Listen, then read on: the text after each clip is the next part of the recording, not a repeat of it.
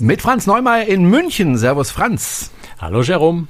Und mit Jerome Brunel in Horb am Neckar. Und wir haben heute, tata, einen Studiogast, nämlich Stefan Wintermeier. Stefan Wintermeier betreibt auch einen Podcast, heißt reisepassnummer.de und der ist in Koblenz. Servus Stefan, hallo. Hallo Jerome, hallo Franz. Servus. Und äh, wir haben einen ganz bestimmten Grund, dass wir dich eingeladen haben, weil du hast ein bisschen so, ich will es jetzt nicht als Problem bezeichnen, aber doch eine Diskussion mit deinen Usern auf deinem, äh, auf deiner Webseite und der Franz hat auch eine Diskussion mit seinen Usern auf seiner Website. Hintergrund ist, ihr wart beide unterwegs. Äh, Stefan, du warst äh, wo genau? Ich war auf den Malediven. Ach, auf den Malediven und der Franz war unterwegs mit der Europa 2, also mit dem super Luxusschiff. Auf Wo den warst Kanaren. du unterwegs? Auf den Kanaren. Auf den Kanaren. So, und ähm, die Frage war einfach, kann man denn zu Corona-Zeiten eigentlich ähm, das verantworten, ähm, zu reisen?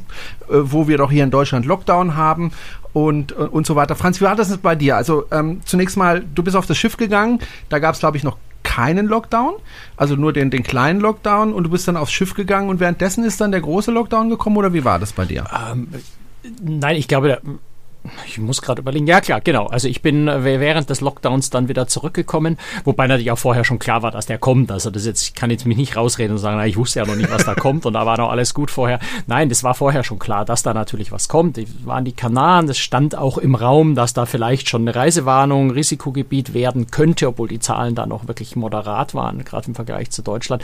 Also mir war schon bewusst, was ich da tue und wo ich da hinfahre ähm, und dass ich überhaupt reise zu solchen Zeiten. Ähm, und genau das deswegen habe ich es ja vorher bei mir auf dem Blog auch schon äh, thematisiert. Also ich habe einen eigenen Beitrag dazu geschrieben, wo ich meine Argumente, meine, meine äh, Punkte aufgeschrieben habe, die mich dazu bewogen haben, mich zu entscheiden, es eben tatsächlich zu tun, weil ich es für unproblematisch halte, aber da werden wir im Anschluss noch ausführlich drüber reden. Ähm, und habe diese Diskussion mit Absicht angestoßen mit den Lesern, natürlich auch in dem Wissen, dass da vielleicht die eine oder andere Gegenstimme kommen wird. Mhm. Stefan, wie war das bei dir? Ich bin inkognito gefahren. Also ich habe das äh, das Problem, was beim Franz aufgetaucht ist auf der Webseite, das, darauf hatte ich gar keinen Bock. Äh, mir war klar, dass viele Menschen das anders sehen als ich und ich kann das absolut verstehen. Also das ist nicht so, dass ich da sage, irgendwie, da muss ich jetzt für kämpfen, sondern das kann ich absolut verstehen, dass man das anders sehen kann.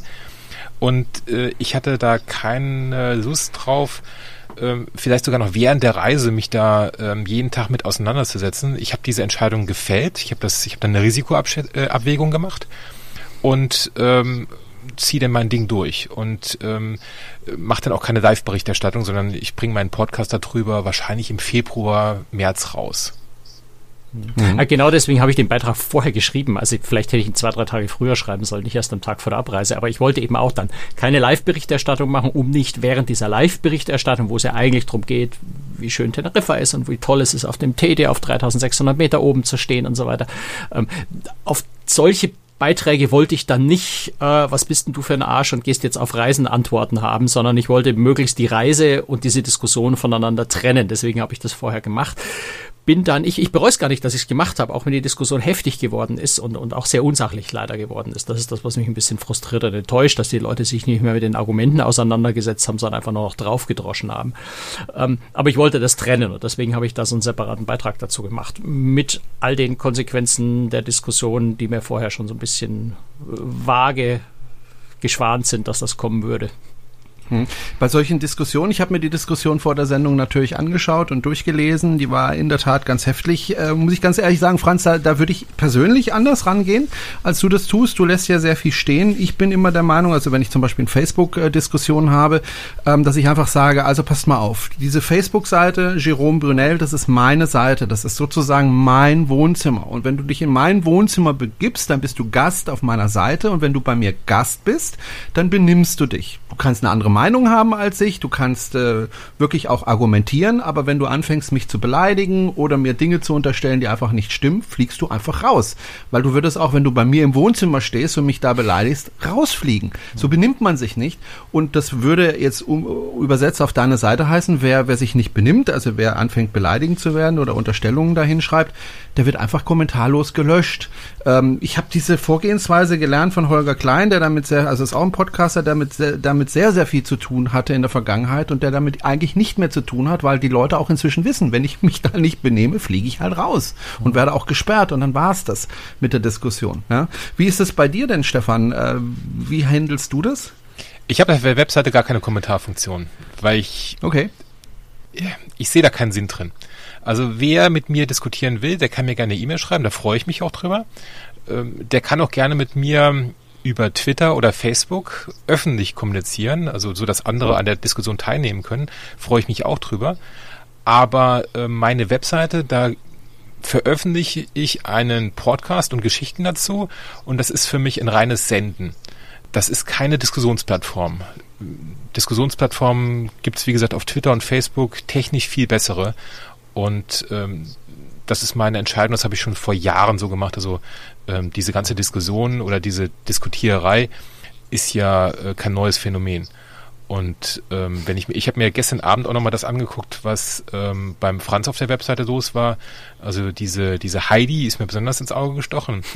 ich glaube, wenn der Franz die Heidi deaktiviert hätte, also den Account deaktiviert hätte, dann wäre das noch weiter explodiert. Also das ist, ähm, da sind die Fronten so hart aufeinander ge äh, getroffen ähm, und da wurde so, also von der Heidi aus so emotional auch argumentiert. Ähm, die hat ja, ja auch, glaube ich, nicht argumentiert, sondern nur vorgeworfen. Ja, das stimmt. Entschuldigung, falsches Wort. Äh, ja. Und die hat ja an einer Stelle sogar äh, gesagt, wurde jetzt mein Kommentar schon gelöscht. Also da war das ja schon im, im Raum, dass ähm, hm. der Franz ähm, äh, eine Zensur betreibt. Und das ist ja ganz, ganz schlimm dann an der Stelle. Und äh, das ist ein, äh, nach meiner Ansicht nach ist das ein Kampf, den man ja nicht gewinnen kann. Ähm, das ist der Grund, warum ich also diese absichtlich diese Kommentarfunktion bei mir nie integriert habe auf der Webseite. Hm. Vielleicht, vielleicht bevor wir das vertiefen, das habe ich ehrlich gesagt am Anfang vergessen, wir sollten vielleicht noch ein paar Wörter zu deinem Podcast sagen, weil nicht jeder kennt den. Reisepassnummer.de. Worum geht's denn in deinem Podcast? Ich nehme mal an, es geht ums Reisen. Das ist, das, ist ein ganz helles Käppchen, das sehe ich schon. Ja. Ähm, also das ja, hat mir meine Mama auch immer gesagt. Ja, also der Podcast heißt Reisepassnummer, die Webseite heißt reisepassnummer.de, auf Twitter und so überall Reisepassnummer. Ich veröffentliche Features, also Reisegeschichten. Ähm, angefangen hat das, lustigerweise meine erste Folge war eine von der äh, Queen Victoria. Da bin ich äh, von äh, England aus nach Hamburg gefahren und hatte ein Mikrofon dabei und habe dann äh, einen Podcast dazu gemacht. Ähm, der ist aber aus heutiger Sicht so schlimm, dass ich ich traue mich gar nicht mehr, den anzuhören. und seitdem nehme ich auf geschäftlichen und auch privaten Reisen immer mein Mikrofon mit und mache dann daraus äh, Features. Äh, und mein Ding ist halt, dass ich die ganzen O-Töne vor Ort habe und dass ich mir dann auch immer einen Guide nehme, der mir das dann alles erklärt und ähm, dieses, äh, dieses Gefühl des, ich will nicht sagen Hörspiel, aber ich will den Hörer mitnehmen. Ich will nicht im Studio sitzen und nur einfach erzählen. Gut, das Schönes unterscheidet Konzept. dich dann wahrscheinlich auch, auch, auch von vielen anderen Podcasts, weil man muss ja eins sagen, es gibt ja viele Podcasts, die sich mit dem Thema Reisen ja, äh, an die Öffentlichkeit wagen. Dein Besonderheit ist also viele O-Töne, viele Geschichtchen und so weiter, ne? Genau, also äh, müssen wir nicht drum rumreden. Reisepodcast gibt's ja wie Santa Meer. Also Reiseblogs, mhm. Reisepodcast, das ist ja pff, also, das macht ja fast jeder. naja, gut. Wir wollen nicht übertreiben, aber es machen natürlich viele, klar. Weil es aber auch ein Thema ist, was viele Menschen interessiert hat. Merkst du jetzt, äh, jetzt in Corona-Zeiten, dass, dass, dass weniger Leute dich hören oder weniger Leute auf deine Seite gehen oder hat sich das nicht verändert? Weil im Moment Reisen ist ja schwierig. Im Moment Reisen ist schwierig. Ich habe eher mehr Hörer. Also 2020 war ein gutes Jahr. Ich glaube, wie für viele Podcasts. Also das ist ja kein, kein Phänomen, was jetzt nur bei mir so ist. Ich habe aber mein Programm geändert. Ähm, ich habe in 2020 mehr Reisen in Europa. Also ich war in Österreich, ähm, ich habe viel in Deutschland gemacht ähm, und vorher war ich äh, Florida, Südafrika und so weiter. Also kann gar nicht weit genug weg sein, so ungefähr. Und jetzt habe ich tatsächlich äh, dieses Jahr so ein paar Sachen gemacht, wo ich gesagt habe, gut, andere Bedingungen, Corona, dann fahre ich mal nach Bremerhaven oder mache eine Wattwanderung. Also die Wattwanderungsfolge, die ist super gut angelaufen. Äh, ähm, und mhm. das ist dann, da habe ich quasi aus äh, Zitronen Limonade gemacht. Franz, wir wollen mal an den Anfang einsteigen. Womit wir ja immer wieder zu tun haben, ist äh, ein Vorteil, ähm, das wirklich sehr, sehr oft kommt, ist, naja, der Franz geht auf ein Schiff, der muss dafür nichts bezahlen und dann kann er sich da hinsetzen und kann einen Cocktail schlürfen nach dem anderen. Das Unterhaltungsprogramm kann er dann sich anschauen und äh, sich dabei gemütlich zurücklehnen und äh, Essen im Restaurant kriegt er auch noch äh, einfach so. Das ist doch keine Arbeit. Ja, gut, ich meine, das, das haben wir ja schon ab und zu mal ein bisschen ja. thematisiert. Ich habe es im, im Blog auch schon oft thematisiert. Äh, da will ich gar nicht mehr groß was dazu sagen. Wer einfach da sitzt und neidisch ist auf einen Job von jemand anders, der ist immer noch in diesem alten deutschen kalvinistisch-preußischen äh, Denken verwurzelt, dass Arbeit immer nur grausame Maloche sein muss, die auf keinen Fall Spaß machen darf. Und je mehr man sich quält, desto wertvoller ist der Beruf. Am besten noch nichts verdienen, weil sobald man was verdient, ist man ja äh, schon Bonze und das ist auch wieder böse. Also das ist so, so ein ganz, ich habe jetzt ein bisschen übertrieben, aber das ist so dieses, dieses im Kopf sitzende Denken, was ganz oft da ist. Und sobald man jemanden sieht, der Spaß am Job hat und dann vielleicht auch noch was macht, was man selber auch gerne machen würde, dann ist der Neid da und, und dann kriegt man solche Argumente. Ich lasse es inzwischen an mir abtropfen. Ich habe keine Lust mehr drüber nachzudenken. Es ist mein Job. Ich mache sehr viel Arbeit an Bord. Also äh, Füße hochlegen kommt auch auf einer längeren Reise kaum vor, weil ich Interviews führe, Fotos mache, recherchiere, Fakten prüfe. Ähm, da ist so viel Arbeit dahinter und das ist nicht bloß acht Stunden wie die Leute oder sechseinhalb Stunden Kurzzeitarbeit wie zu Hause mit Tarifvertrag, sondern da bin ich äh, ja 18 Stunden im Dienst und zwischendrin versuche ich verzweifelt noch fünf, sechs Stunden zu schlafen, damit ich am nächsten Tag wieder fit bin. Äh, es macht Spaß, aber es ist anstrengend und wer das nicht sehen will, dem kann ich leider nicht helfen.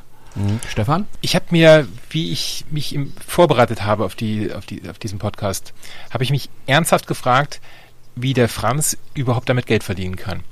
Weil ähm, der ist mhm. sieben Tage unterwegs, jetzt bei dieser Europa 2, sich das richtig, waren das sieben Tage? Wir waren fünf, vier Nächte. Okay, und wenn er das, wie oft kannst du das im Monat machen? Zweimal oder maximal drei Monate, äh, dreimal, oder? Ja, ich mache so 100, maximal 120 Tage im Jahr, also so ja. ein Drittel des Jahres, aller, allerhöchstens, also eher ein bisschen weniger. Und das ist ja, ja, das muss jeder erstmal lohnen. Also ich, ich empfinde, ich habe da extreme Hochachtung vor, weil äh, man kann ja jetzt nicht äh, nachher für einen Artikel äh, dazu, äh, keine Ahnung, eine Million Euro verlangen. Also äh, da, da, da, kommt nachher ein, in, in Artikel raus und wahrscheinlich ein Podcast und ein Blogbeitrag und so weiter, aber das Geld verdienen wirst du ja wahrscheinlich mit den, äh, mit den Artikeln. Und dann sehe ich das also wirklich als äh, hart verdientes, äh, ja, hart verdientes Geld. Ja, ist eine Mischung aus allen möglichen. Klar, ich schreibe für Zeitungen, Zeitschriften, äh, das sind auch manche dabei, die ein bisschen besser bezahlen, aber die meisten nicht so besonders gut. Ich habe am Blog habe ich natürlich Werbung, äh, Affiliate-Programme. Also es ist so eine Mischung aus allen möglichen Dingen. Und ja, reich werden tue ich auf keinen Fall davon. Ich habe äh, früher mal Chefredakteur von Computerzeitschriften äh, gearbeitet, lange.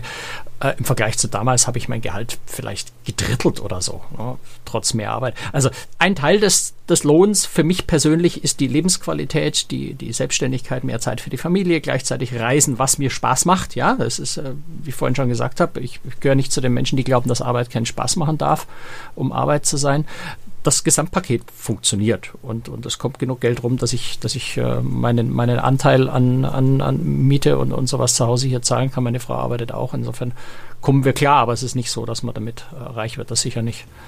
Aber darum geht es, finde ich, im Leben auch gar nicht. Ja, und man hat ja auch, also so ging es mir zumindest, erinnerst dich, ich war auf äh, der Mein Schiff 2 damals als Privatier unterwegs, also selber bezahlte Reise, ähm, ganz normal als Passagier und hatte aber vorher Kontakt aufgenommen mit der Reederei, hatte gesagt, ich würde gerne ein paar Interviews machen, habe ich auch gemacht mit dem Kapitän, mit dem Hotelmanager und so weiter und so weiter und selbst wenn man jetzt gerade nicht damit beschäftigt ist, ein Interview zu machen, beschäftigt man sich ja dann doch innerlich damit. Habe ich die Akkus geladen? Funktioniert das Gerät? Äh, wann ist der Termin? Oh, ich habe noch eine halbe Stunde. Dann sollte ich vielleicht langsam in die Kabine runtergehen, meine Sachen holen und so weiter. Man ist dauernd irgendwie damit beschäftigt und kann das dann nicht wirklich genießen. Also einfach sagen, okay, jetzt genieße ich meine Reise, sondern es ist tatsächlich so, man beschäftigt sich immer irgendwie irgendwo damit und ähm, ja, das nicht ganz, ähm, ja, es ist halt einfach Arbeit. Punkt. Ja. Und, und es ist ja gar nicht diskutieren. Und es ist ja auch hm? so, dass ähm, es, man wird ja nicht immer und überall bevorzugt. Also ich habe die jetzt gerade auf den Maldiven die Erfahrung gemacht, dass dann, wenn quasi rechts ein zahlender Kunde ist und links steht man selber, dann wird der zahlende Kunde freundlich bedient und ja. links wird dann gesagt, na, was machst du denn hier? So ungefähr. Also ich übertreibe das jetzt ein bisschen, aber ich habe schon oft mir gedacht, hm, es wäre jetzt viel, viel angenehmer, wenn ich einfach ganz normal gebucht hätte und ganz normal bezahlt hätte. Äh, dann wäre ich jetzt schon fertig. Ja. Und äh, Also das ist nicht so, dass man da den roten Teppich ausgerollt bekommt. Das, man hat natürlich Möglichkeiten, die ich auch selber sehr schätze. Also Gespräche mit Leuten, wo man vielleicht sonst nicht so einfach drankommen würde. Ähm, das sehe ich als, als, als, als äh, großen Vorteil. Aber ähm, es ist nicht so, dass man da von morgens bis abends den roten Teppich ausgerollt bekommt. Also man definitiv nicht. Nee, also ich meine, jetzt auf die Reise bezogen, wir haben als Pressegruppe, es waren acht Journalisten an Bord, äh, wir haben Ausflüge gemacht, die jetzt nichts zusammen mit den anderen Passagieren waren. Das ist keine Bevorzugung, sondern wenn ich als normaler Passagier mich in den Bus setze, dann fahre ich mit dem Bus überall rum, äh, bin in der Gruppe, ich habe nicht die Zeit, zum Beispiel die Fotos zu machen, unterwegs ein Interview zu führen mit, mit einem Einheimischen oder so. Das heißt, ich kann auf dem normalen Ausflug schlicht meine Arbeit nicht so gut machen, wie der Leser es erwartet, weil der Leser erwartet natürlich, dass ich von jeder Sehenswürdigkeit ein tolles Foto habe. Der normale Passagier, dem reicht, wenn er zum Fenster rausguckt, um dieses wunderbare Panorama zu sehen. Das zum Fenster rausgucken reicht mir aber nicht, um meinen Lesern dieses Foto zu präsentieren. Ich muss aussteigen dazu dazu. Und ähm, da sagen dann viele, naja, jetzt hast du aber Sonderbehandlung bei den Ausflügen. Ja, aber nicht, nicht weil es eine coole Sonderbehandlung ist, sondern weil es die einzige Möglichkeit ist, wie ich meinen Job machen kann.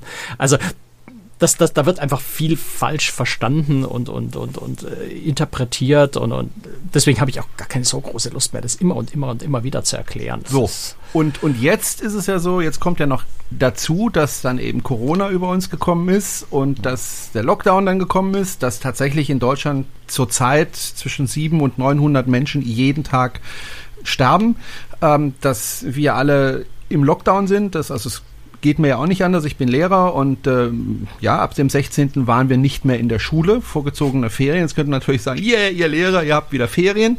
Ähm, ganz so ist es nicht, weil ich muss mich dann natürlich um mein Kind kümmern zu Hause. Ich kann auch nicht raus, wie alle anderen auch. Ich sitze auch von früh bis spät zu Hause und bleibe da auch zu Hause, außer zum Einkaufen alles nicht schön, während ihr dann, ihr zwei, ich zeige jetzt mal den Finger bewusst auf euch, ihr zwei schöne Reisen macht und, und das genießt. Aber man muss dazu sagen, äh, auch dieses Reisen, was ihr jetzt zurzeit macht, ist ja auch nicht so, wie es vorher war, sondern das ist deutlich schwieriger geworden. Ich fange vielleicht mal mit dem Stefan an. Wie hast du dich denn auf diese Reise vorbereitet? Also erstmal habe ich mich gefragt, wie ist das Risiko?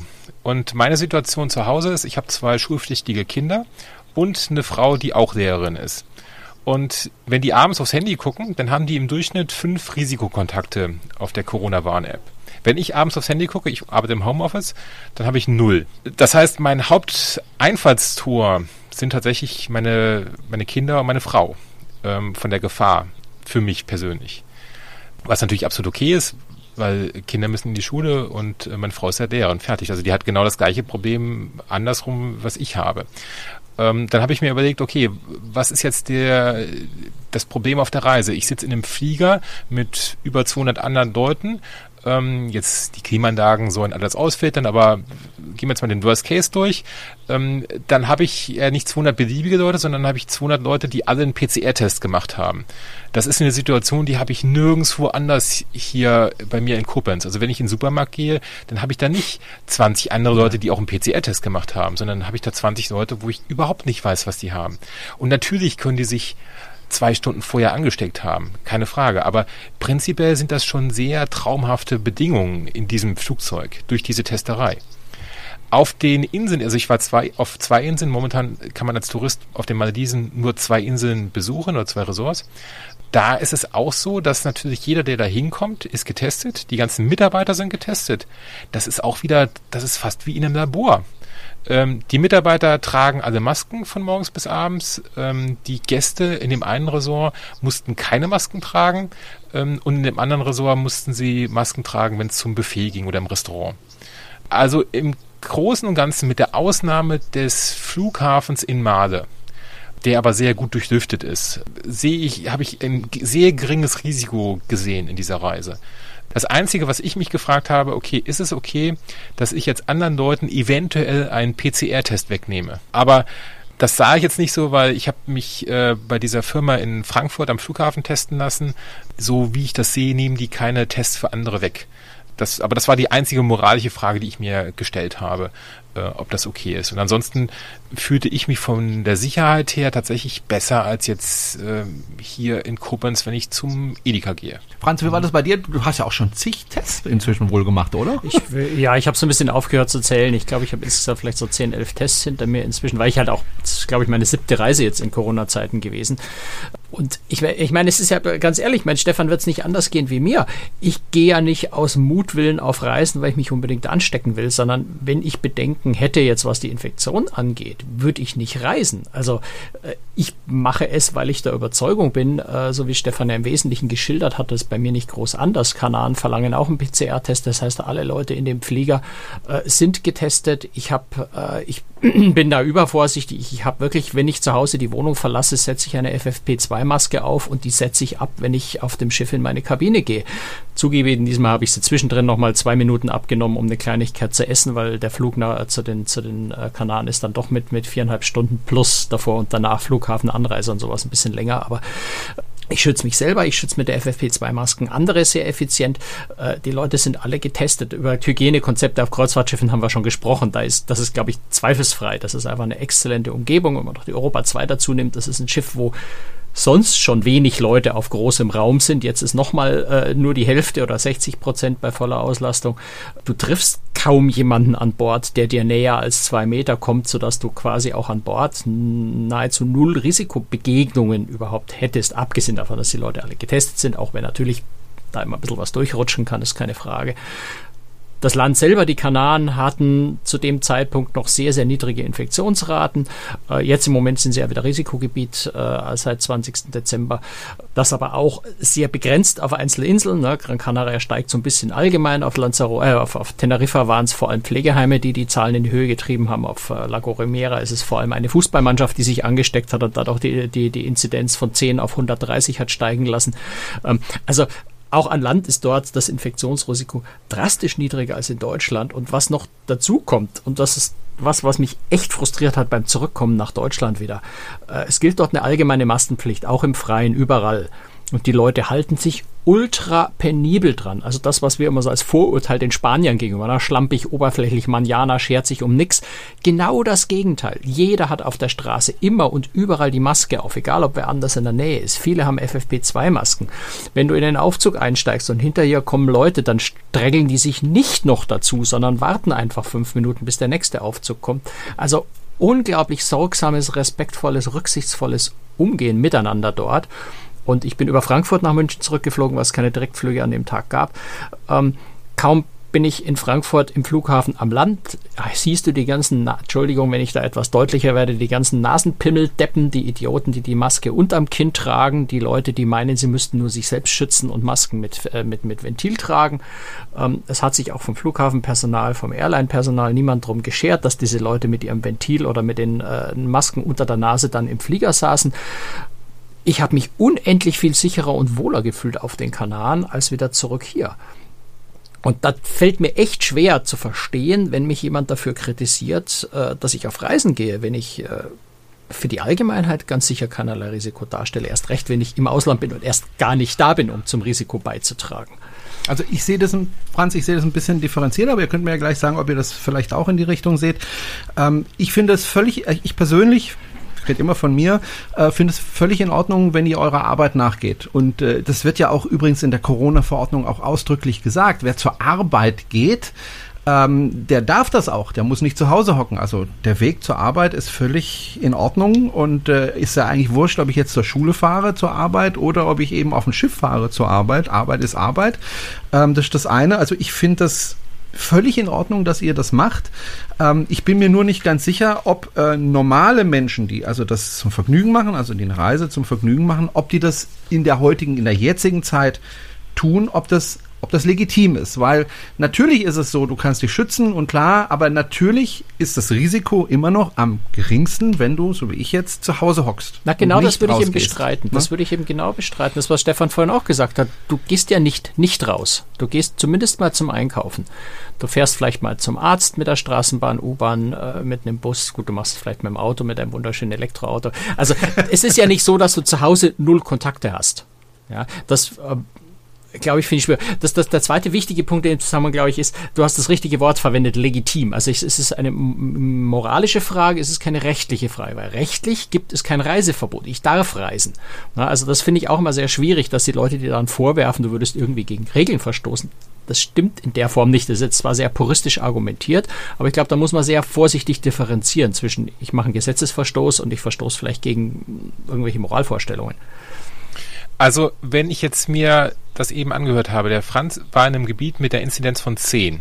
Zum Zeitpunkt, wo wir in also Deutschland... Je nachdem, ne, so ja. zwischen 10 und 30, 40, 50, ja. Äh, nehmen wir jetzt mal einfach für das Argument 10. Mhm. Ähm, in Deutschland war zu dem Zeitpunkt die Inzidenz von ungefähr 150, in manchen Regionen weiter drüber. Also, da muss ich nicht Mathe für studieren. 10 ist sicherer als 150. Ähm, plus, das ist jetzt, also so, so, so ein moralisches Pseudo-Argument. Die Leute vor Ort verdienen damit ihr Geld. Mhm. Und das ist ja auch einer der Gründe, warum die sich so sehr viel mehr um den richtigen Ablauf kümmern als jetzt bei uns in Deutschland, weil ich sehe das, äh, das, das hier in Deutschland genauso wie der Franz. Ähm, hier scheren sich nicht so viele Leute darum. Ähm, und hier wird viel, mit der Maske viel legerer umgegangen. Das habe ich auf den Maldiven nirgendwo gesehen. Die haben alle die Maske getragen. Ähm, die wurden alle, also auch die Gäste wurden alle jeden Tag einmal, äh, wurde die Temperatur gemessen. Ähm, also das ist, ich habe das Gefühl, die haben da nach einer Woche eine bessere Krankenakte von mir gehabt als ähm, ich jemals hier. Also da wird sich schon enorm viel Mühe gegeben. Und natürlich ist das keine hundertprozentige Sicherheit. Aber ganz klar, eine Inzidenz von 10, selbst 20, selbst 30, selbst 50 ist weniger als eine Inzidenz von 150. Das, das ist einfach so.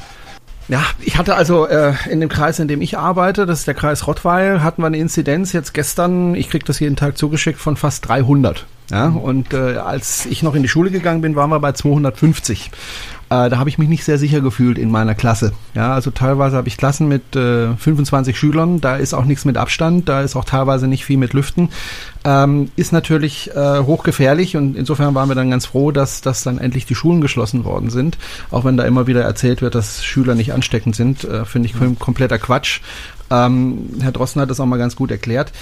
Trotzdem sage ich halt, wenn ich jetzt auf Reisen verzichte als Normalbürger, ich rede jetzt immer von Normalbürgern, nicht von euch, mhm. dann ist einfach das Risiko, weil ich mache das im Moment so, dass ich tatsächlich versuche, nur einmal die Woche einkaufen zu gehen, da mal einen Großeinkauf mache und dann wieder aus dem Geschäft verschwinde und dann wieder eine Woche weg bin, also zu Hause bin mhm. und höchstens mal draußen ein bisschen an die frische Luft gehe und zu spazieren. Ähm, wenn ich aber jetzt auf eine Reise gehen würde, würde ich dann vielleicht im Zug sitzen und dann würde ich im Flugzeug sitzen und dann komme ich wieder im Flughafen an und so weiter und so weiter. Also da gibt es schon mehr Möglichkeiten, mich anzustecken, als wenn ich wirklich zu Hause das ernst nehme. Insofern bin ich da ein bisschen zerrissen, denke, dass das Reisen vielleicht nicht so die gute Idee ist. Auf der anderen Seite denke ich aber, auf der anderen Seite denke ich aber auch, natürlich geht es auch um Arbeitsplätze am Reiseort und auch äh, um Arbeitsplätze am Flughafen und so weiter. Und natürlich geht es auch um eure Arbeit mit der ihr Geld verdienen möchtet und wollt und das ja auch legitim ist und ihr müsst ja auch Geld verdienen ähm, und da müsst ihr eben eurem Beruf nachgehen. Und wenn man wie ihr, und ich weiß das vom Franz zum Beispiel, weiß ich es ganz genau, das wirklich sehr ernst nehmen mit, mit Corona, ähm, mit den Masken und so weiter, finde ich das absolut in Ordnung. Und dann verstehe ich nicht so ganz, ähm, wieso dann solche Kommentare kommen, wie sie eben beim Franz dann gekommen sind. Ne? Und ähm, kann ich nicht so ganz nachvollziehen. Ich glaube, ein ganz essentieller Punkt in dieser Argumentation ist, dass wir, ich weiß nicht, wie ich es besser formulieren soll, wir machen schönen Urlaub. Wenn wir jetzt auf eine einsame Berghütte ohne fließend Wasser, ohne Strom, mit einer Holzbank, mit einem ganz leichten äh, Schlafsack gefahren wären, gelaufen wären hin, dann würde keiner was sagen. Das Problem, was wir jetzt hier haben, ist, dass ich in zwei Fünf-Sterne-Ressorts war. Ähm, die Europa 2 wird jetzt auch nicht wie eine Jugendherberge sein. Nee, also ist auch äh, in, den, in, den, in den Guides typischerweise als das beste Kreuzfahrtschiff der Welt klassifiziert, ja. Ja. Luxus, und, Ultraluxus. Super und, Luxus. Und ich glaube, das ist ein ganz wichtiges Problem dabei in dieser ganzen Diskussion. Also wenn ich jetzt sagen würde, ähm, ich ziehe jetzt für drei Monate auf eine Nordseeinsel, weil da eine niedrige Inzidenz ist, dann würde wahrscheinlich keiner was sagen. Wenn ich jetzt sage, ich ziehe jetzt drei Monate auf die Malediven, weil dann die niedrige Inzidenz ist, dann würde jeder sagen, boah, muss das denn sein? Also das also und da wären so verschiedene Sachen miteinander ähm, verknüpft in der Argumentation. Ähm, und ich kann es verstehen. Ähm, wir sind alles nur Menschen, man, man vermischt das, aber es, ähm, es ist nicht fair. Und ähm, aus meiner Sicht, wenn ich jetzt einen Podcast mache über, äh, nehme an, äh, ne, also auf den Malediven gibt es keine Jugendherbergen, aber es gibt natürlich da einfache, ähm, also ganz, ganz einfache Unterkünfte. Ähm, auch da, wenn ich jetzt, darüber kann ich keinen kein Podcast machen. Das, das, dafür interessiert sich dann einfach keiner. Die Leute wollen wissen, okay, wie ist der Urlaub auf einem, in einem schönen Resort, auf einer schönen Insel? Dann muss ich mir das angucken. Gut. Ja gut, ich habe mir natürlich schon den Vorwurf eingefangen, warum ausgerechnet jetzt die Europa 2? Es gibt doch auch andere Schiffe. Zum einen haben die Leute dann sich einfach mit mir nicht beschäftigt, sondern hauen einfach platt drauf, weil ich war ja auf den anderen Schiffen überall. Das heißt, ich habe ja auch große Massenmarktschiffe mir angeschaut. Das heißt, jetzt war einfach mal ein Luxusschiff an der Reihe, um die gesamte Palette der Kreuzfahrtschiffe abzubilden, die Wobei, du warst fahren. ja schon mal auf der Europa 2. Ja, vor, vor, vor, vor fünf Jahren, vor fünf, sechs ja. Jahren. Also äh, da, seitdem ist das Schiff dreimal umgebaut worden. Na, also das muss man schon auch regelmäßig, auch die anderen Schiffe, in der MSC Grandiosa war ich erst äh, zur, zur Taufe Ende November 2019, also bin jetzt dann wieder drauf gewesen im August. Äh, man muss da ja auch am Ball bleiben, ne? Re regelmäßig drüber. Ähm, die und, und das, das, ich glaube, da ist ganz viel, das Wort Neid ist. Doch, ist, sagen wir es nochmal. Dann sag ich's, Franz. Naja, ich, ich, ich, ich möchte gar nicht so Hause, unterstellen. Franz. Ich sitze ja. zu Hause, Franz, ich bin im Lockdown, man sagt mir, ich soll nicht raus. Und dann kommt der Franz daher und sagt, ja, ich war auf der Europa 2, hab da lecker gegessen, hab da mir tolles Showprogramm mhm. angeschaut, hab tolle Städte gesehen. Und dann kommt da noch der Stefan um die Ecke und sagt, ja, ich war auf den Malediven und das ist so wunderschön und das Meer ist so schön ja, blau aber du könntest und es ja ist warm. Also, wenn du willst. Durchsichtige Böden, wo ich das Meer unter mir sehen kann und was weiß ich, was man alles sehen kann. Da sitze ich schon ein bisschen zu Hause und denke mir, hm, ich will auch dahin. Und dann kriegen sie es auch noch bezahlt und dann kriegen sie auch noch, noch Geld dafür. Ne, Geld dass sie das dafür. machen. Also Geld kriegt ja, also dafür du, von den Reedereien. Du verdienst halt damit nicht. Geld. Ja, also du naja. verdienst damit Naja, aber du könntest Geld, ja auch. Also, und Europa 2 ist zurzeit auch echt günstig. Also da gibt es so 2 für 1 Angebote und sowas. Also wenn Europa 2, dann ist es zurzeit so günstig wie nie zuvor. Ähm, immer noch teuer, zugegebenermaßen. Ne? Also je nachdem, wie viel Geld man eben hat. Ähm, aber die, die das, das Entscheidende, was ich in diesem Argument irgendwie nicht nachvollziehen kann, ist so diese Vermischung zwischen einerseits, du gefährst, also unterschwellig, du gefährdest die Gesundheit anderer Menschen durch deine Reisen, mal per se, diese Unterstellung, da haben wir ja vorhin schon drüber gesprochen, dass es, ja. glaube ich, nicht so ist, aber nehmen wir mal an, ne, das ist die Unterstellung. Und dann auch noch auf die Luxusschiff. Was hat es miteinander zu tun und was würde es besser machen im Hinblick auf die Gefährdung, die ich angeblich ausübe, wenn ich stattdessen auf ein Massenmarktschiff mit viel, viel, viel, viel mehr Passagieren gehen würde, ähm, wo potenziell die Ansteckungsgefahr etwas größer ist. Auf einer Oper 2, die hat normalerweise Platz für, lass mich nicht lügen, 514 Passagiere. Äh, diesmal waren 200 knapp 280, glaube ich, an Bord. Das ist so die Grenze 60 Prozent, hat, hat Hapag-Lloyd als Auslastung äh, definiert. Ähm, da ist so viel Platz, auch zwischen den Tischen. Ne? Auf einem MSC-Costa-Schiff, da waren die Abstände zwischen den Tischen gerade mal so, dass eben diese zwei Meter eingehalten sind, weil mehr Platz ist da einfach nicht, um so viele Leute dann unterzubringen. Ähm, dort ist, ist viel, viel, viel mehr Platz zwischen den Tischen. Ich habe, wenn man wenn es genau nimmt, habe ich nahezu keine Berührung zu anderen Passagieren näher als zwei Meter. Das findet da einfach nicht statt. Also ansteckungsrelevant, zu der Definition nach, ansteckungsrelevante Begegnungen gibt es quasi überhaupt keine. Beim Ausflug im Bus was anderes, ne, aber am Schiff selber äh, Ding. Und insofern ist diese Vermischung auch so komisch. Einerseits zu sagen, äh, du gefährdest uns, auf der anderen Seite ausgerechnet auf diesem Schiff. Nein, gerade auf dem Schiff ist die Gefahr ja noch geringer. Also mhm. echt schwer. Und weil, warum ich vorhin gesagt habe, ich möchte den Begriff Neid ungern verwenden. Ich glaube, das ist kein direkter Neid, der da bewusst aus den Leuten spricht. Das ist eher so, so, so ein unterschwelliges Gefühl. Und dieses unterschwellige Gefühl, das ist schwierig, was ich da mache. Das war mir schon vor der Reise auch klar. Deswegen habe ich auch diesen Beitrag geschrieben. Deswegen habe ich es thematisiert ähm, und zum, zum Gespräch, zur Diskussion gestellt. Das, was mich frustriert hat, ist, die Leute nicht auf meine Diskussion und meine Argumente eingegangen sind, sondern mir einfach platte Vorwürfe gemacht haben, die eher so aus einem emotionalen Unwissen heraus über die, über die Sachlage äh, schwadronieren und mir quasi die Schuld der ganzen Welt auf die Schulter laden, äh, die Boshaftigkeit des Journalismus insgesamt und, und ich weiß nicht was alles auf mir abladen, noch ein bisschen Klassenkampf, die bösen Bonzen auf der Europa 2 mit ihrem Champagner sind ja sowieso verwerflich und einer hat den Steuerhinterziehungen vorgeworfen, also wo ich mir denke, was kann denn nicht dafür? Also erstens keine Ahnung, ob die Leute auf der Europa 2 jetzt mehr Steuern hinterziehen, wie die Leute bei, bei AIDA oder TUI Cruises. äh, Finde find ich völlig absurd, das in diesen Zusammenhang zu bringen. Ja. ja. Stefan, als, als, als diese Corona-Welle kam und als du dann so langsam realisiert hast, wie ernst es wird, was hast du damals gedacht? Ähm, oh Gott, mein Podcast geht jetzt im Bach runter oder was ging da in dir vor? Hm. Willst du eine ehrliche Antwort? Das ist ein bisschen, Selbstverständlich. Das, das wird ein bisschen tiefgründiger.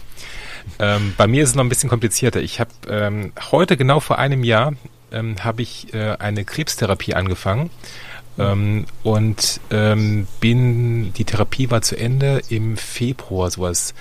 Alles gut, aber ähm, ich habe tatsächlich ein höheres Risiko, wenn ich erkranken würde, als andere.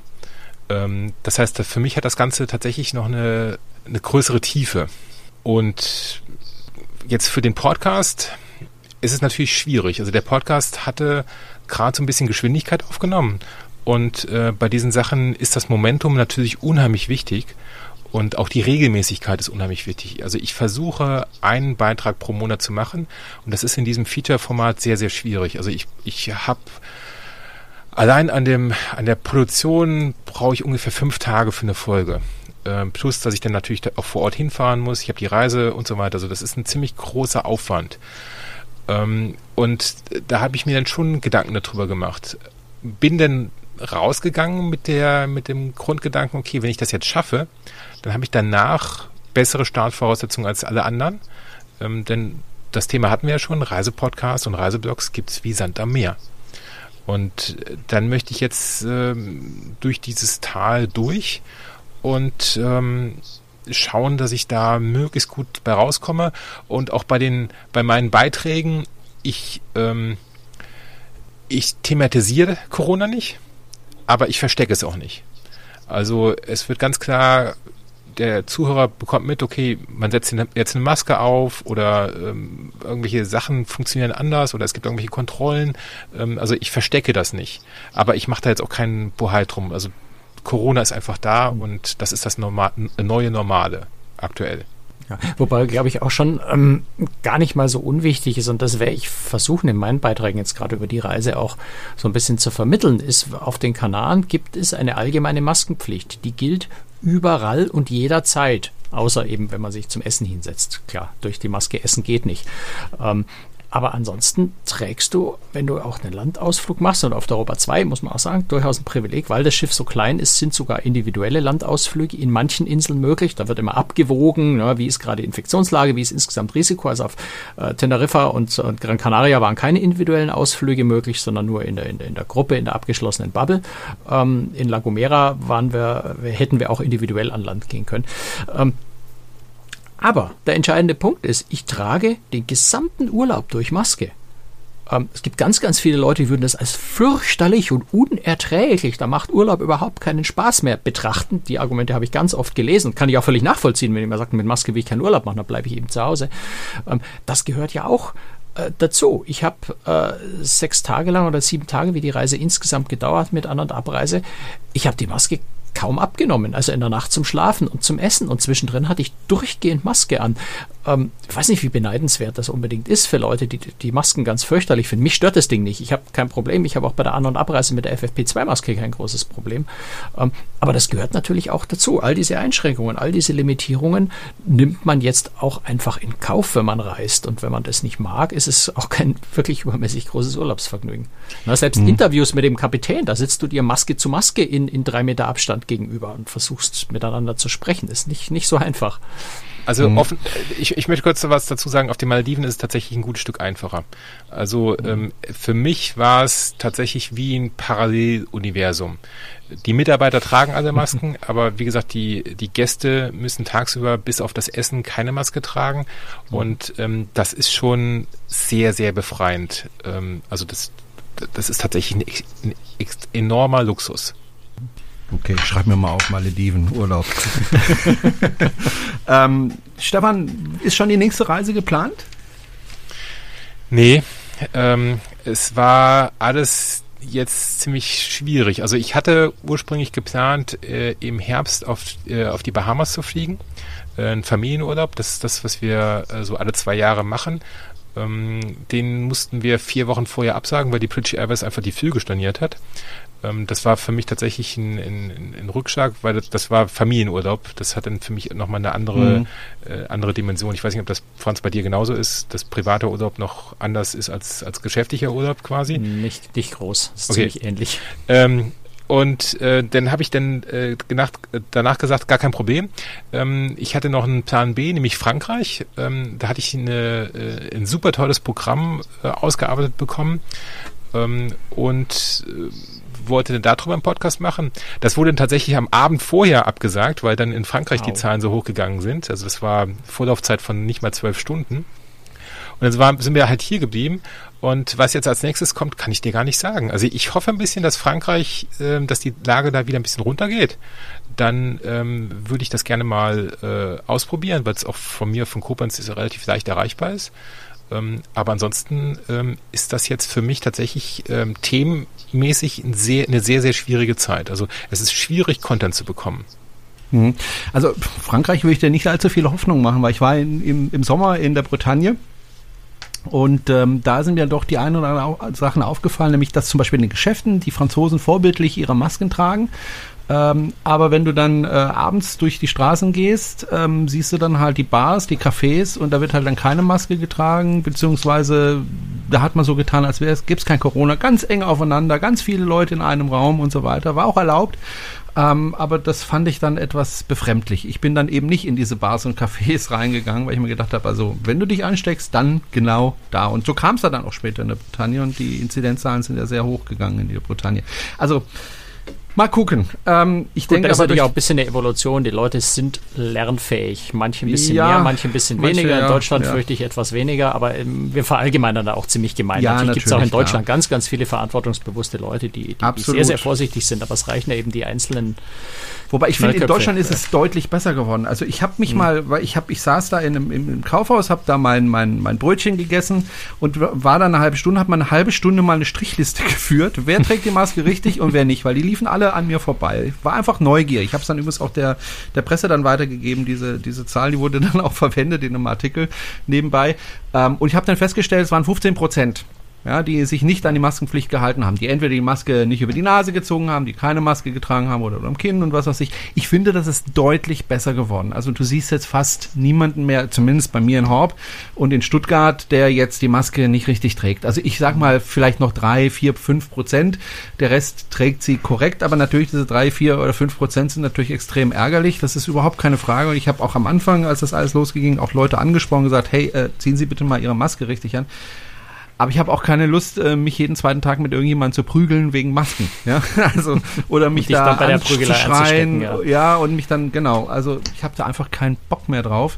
Ich denke mir dann halt meinen Teil, aber es ärgert mich. Ähm, Mal sehen. Und äh, warum vielleicht auch in Spanien jetzt die Leute mehr Maske tragen, ist vielleicht einfach dem Ding geschuldet, dass da einfach deutlich mehr Menschen gestorben sind. Ja, und dass es einfach ja, dann glaub, näher an den Leuten dran war. Kann ganz, ich mir vorstellen. Ganz viel mit einem gemeinsamen Ziel zu tun. Also ich rede jetzt von den Kanaren, nicht von Spanien. Ne? Das ist, äh, muss mhm. man auch sehr, sehr deutlich unterscheiden, auch wenn es dasselbe Land formell ist.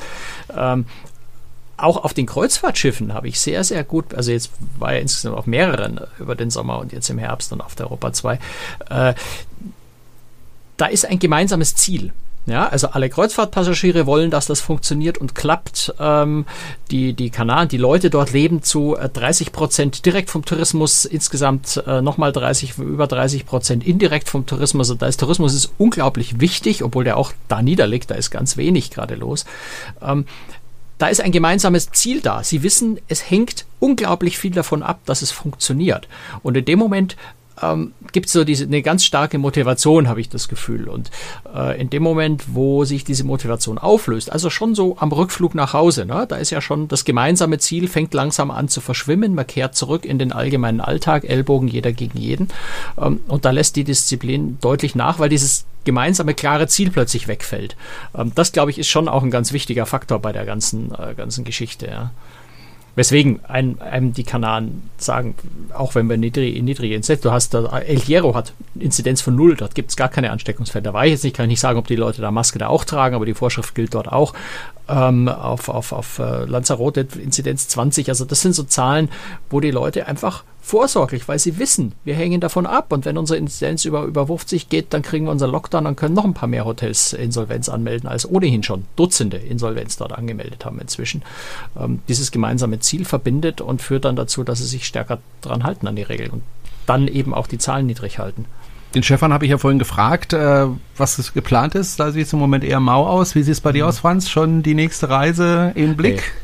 Nein, auch also nicht. Also es ist sehr, sehr, das wird sicher alles sehr, sehr kurzfristig sein, einfach weil es so unberechenbar ist. Ja, noch vor einer Woche äh, hätte man gesagt, Kanaren kein Problem, jetzt plötzlich Reisewaren, die Reedereien fahren trotzdem weiter. Ähm, aber ich muss natürlich zurück in die Quarantäne. Das wollen viele oder dürfen viele nicht, können viele nicht. Manche dürfen beruflich gar nicht in Risikogebiete reisen. Also ich das ist einfach eine kurzfristige Angelegenheit. Also da mhm. wird sicher, ich werde sicher nicht Anfang Januar schon wieder verreisen, vermute ich mal. So in der jetzt, momentanen Lage wäre es schwierig. Jetzt wird sich der eine oder andere fragen, jetzt war der Franz auf dem Schiff auf der Europa 2, was ist denn nun damit? Ganz einfach, darüber berichten wir dann in der nächsten Folge. In dieser Folge wollten wir gerne mit dem Stefan zusammen äh, diesen Podcast aufnehmen. Stefan, war schön, dass du mit dabei warst, war sehr interessant. Vielen Dank für deine Einblicke in deine Arbeit und äh, wenn du dich mal auf ein Schiff verirren solltest, ja, auf ein Kreuzfahrtschiff, egal ob das jetzt auf dem Meer oder auf einem Fluss herumgurkt, dann kannst du dich gerne bei uns melden und mal ein bisschen davon berichten, ne? Vielen Dank für die Einladung, werde ich machen. Danke. Ja, wäre klasse. Wunderbar. Alles Gute dir, Stefan. Und äh, wer sich für seinen Podcast interessiert, nochmal der Name Reisepassnummer heißt der Podcast und reisepassnummer.de ist die passende äh, Webseite dazu und äh, kann man bestimmt mal reinhören. Und äh, Franz, wir hören uns in spätestens zwei Wochen wieder und dann berichten wir über die Europa 2. Tschüss, Franz. Ciao, Servus. Tschüss, Stefan auch. Tschüss, Franz. Tschüss, Jerome.